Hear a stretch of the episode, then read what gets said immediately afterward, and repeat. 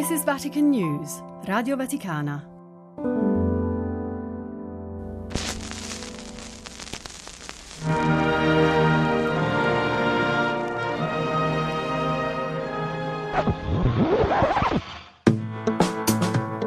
Laudetur Jesus Christus.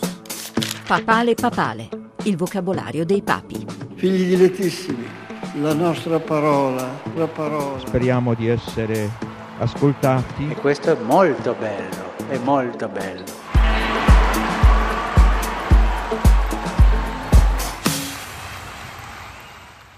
La parola di oggi si riferisce ad accordi stipulati nel 1929. Patti lateranensi, I patti lateranensi Patti lateranensi.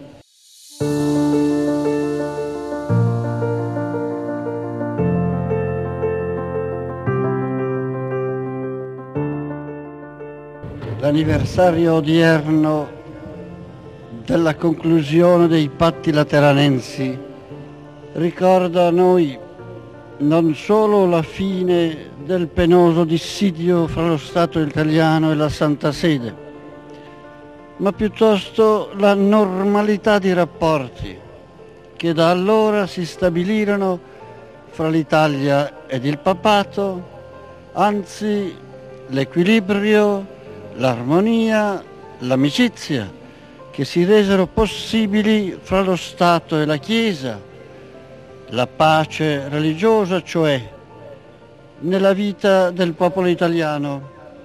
Paolo VI, Angelus, 11 febbraio 1968. E per noi stessi riserveremo la fiducia di non dover mai rammaricarci d'aver assicurato e reso evidente l'indipendenza del papato con il riconoscimento di un minimo e quasi simbolico Stato Vaticano, ma di aver agito bene affidando la tutela morale della libertà e della dignità della sede apostolica alla lealtà civile e alla fedeltà religiosa del popolo italiano, in mezzo al quale, per suo stesso onore e fortuna, questa medesima Santa Sede si trova a svolgere nella storia e nel mondo la sua universale e salutare missione.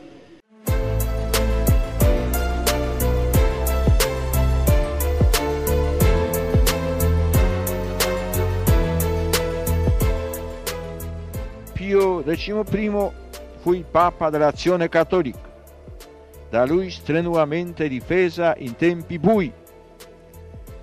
L'educazione della gioventù, la visione cristiana del matrimonio, del lavoro, della vita sociale, l'impavida proclamazione dei diritti dell'uomo contro le prime leggi razziali del nazionalsocialismo e la condanna della sua aberrante ideologia, parallela alla condanna del bolscevismo ateo. Giovanni Paolo II, Angelus, 12 febbraio 1989. Ormai vicino alla fine, offrì la sua vita per la pace in Europa. Amò l'Italia perché voleva il suo bene religioso e civile e perciò condusse laboriose trattazioni per la conclusione dei patti lateranensi che risolvevano la questione romana e furono la sua grande opera, né si deve dimenticare che egli aveva annunciato anche la speranza di poter riprendere il Concilio Vaticano interrotto nel 1870.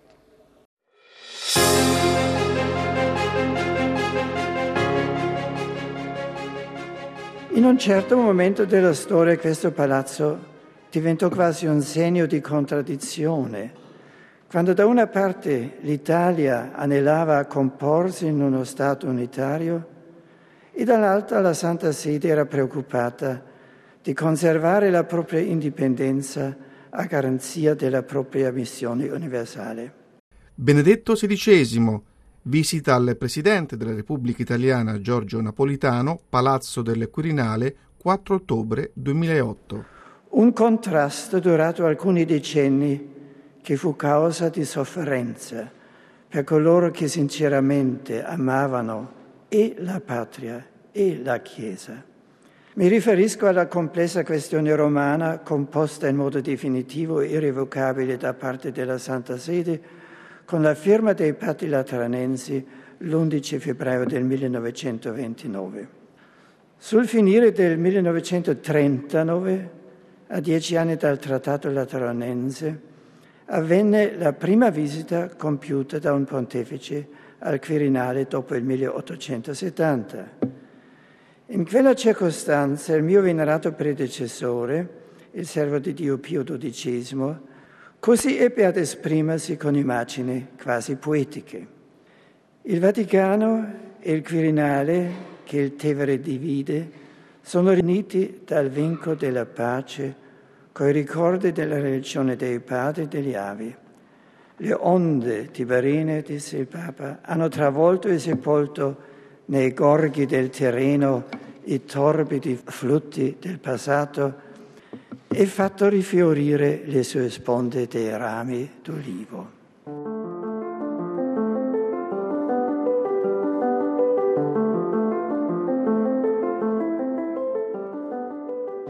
I patti lateranensi recepiti dalla Carta Costituzionale Repubblicana e l'accordo di revisione dei medesimi hanno offerto un solido quadro di riferimento all'interno del quale si sono pacificamente sviluppati e rafforzati i rapporti tra l'Italia e la Santa Sede, garantendo la reciproca sovranità e indipendenza e al tempo stesso il mutuo orientamento alla fattiva collaborazione sulla base di valori condivisi e in vista del bene comune. Francesco, Discorso al presidente italiano Sergio Mattarella, 18 aprile 2015. È fondamentale infatti che nella distinzione dei ruoli e delle competenze e nel pieno rispetto delle reciproche funzioni sia sempre sentita la necessità di una rinnovata collaborazione finalizzata ad unire le forze per il bene di tutti i cittadini che hanno il diritto a tale concordia, da cui derivano innumerevoli benefici.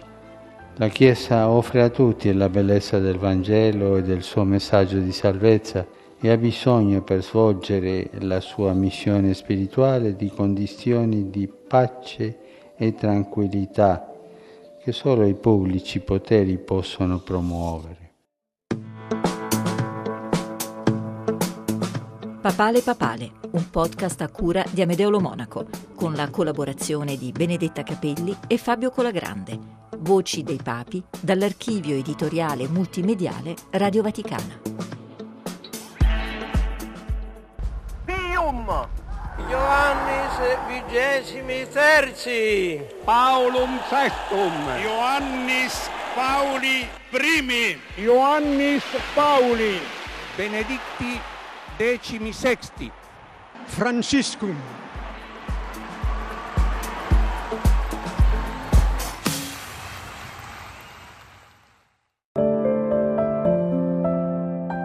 This is Vatican News, Radio Vaticana.